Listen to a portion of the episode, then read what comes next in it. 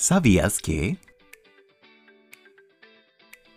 ¿Alguna vez te has preguntado por qué tu voz se escucha diferente en una grabación?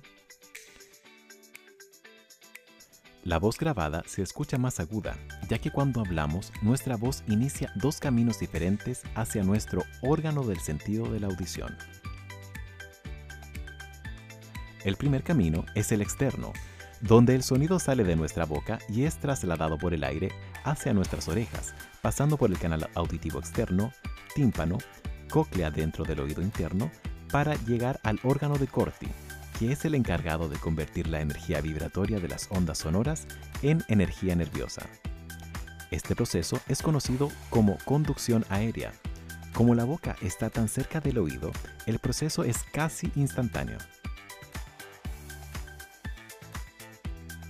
El segundo camino es el interno, donde el sonido se transporta a través de nuestra estructura ósea mediante los tejidos de la cabeza que, por sus características, refuerzan las vibraciones de baja frecuencia, que le dan ese tono más grave a nuestra voz.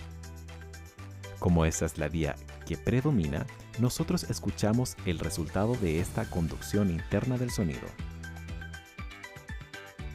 Los micrófonos no graban la reverberación de los huesos, sino las ondas sonoras transmitidas en el aire.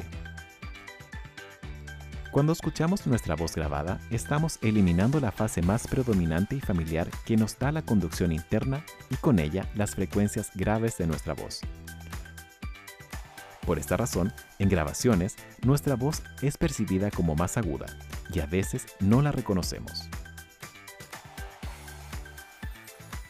La próxima vez que envíes un audio de WhatsApp, presta atención a tu voz.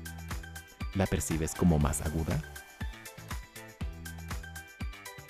Esto fue ¿Sabías que? por Ricardo Javier Cofré para Radio Latina.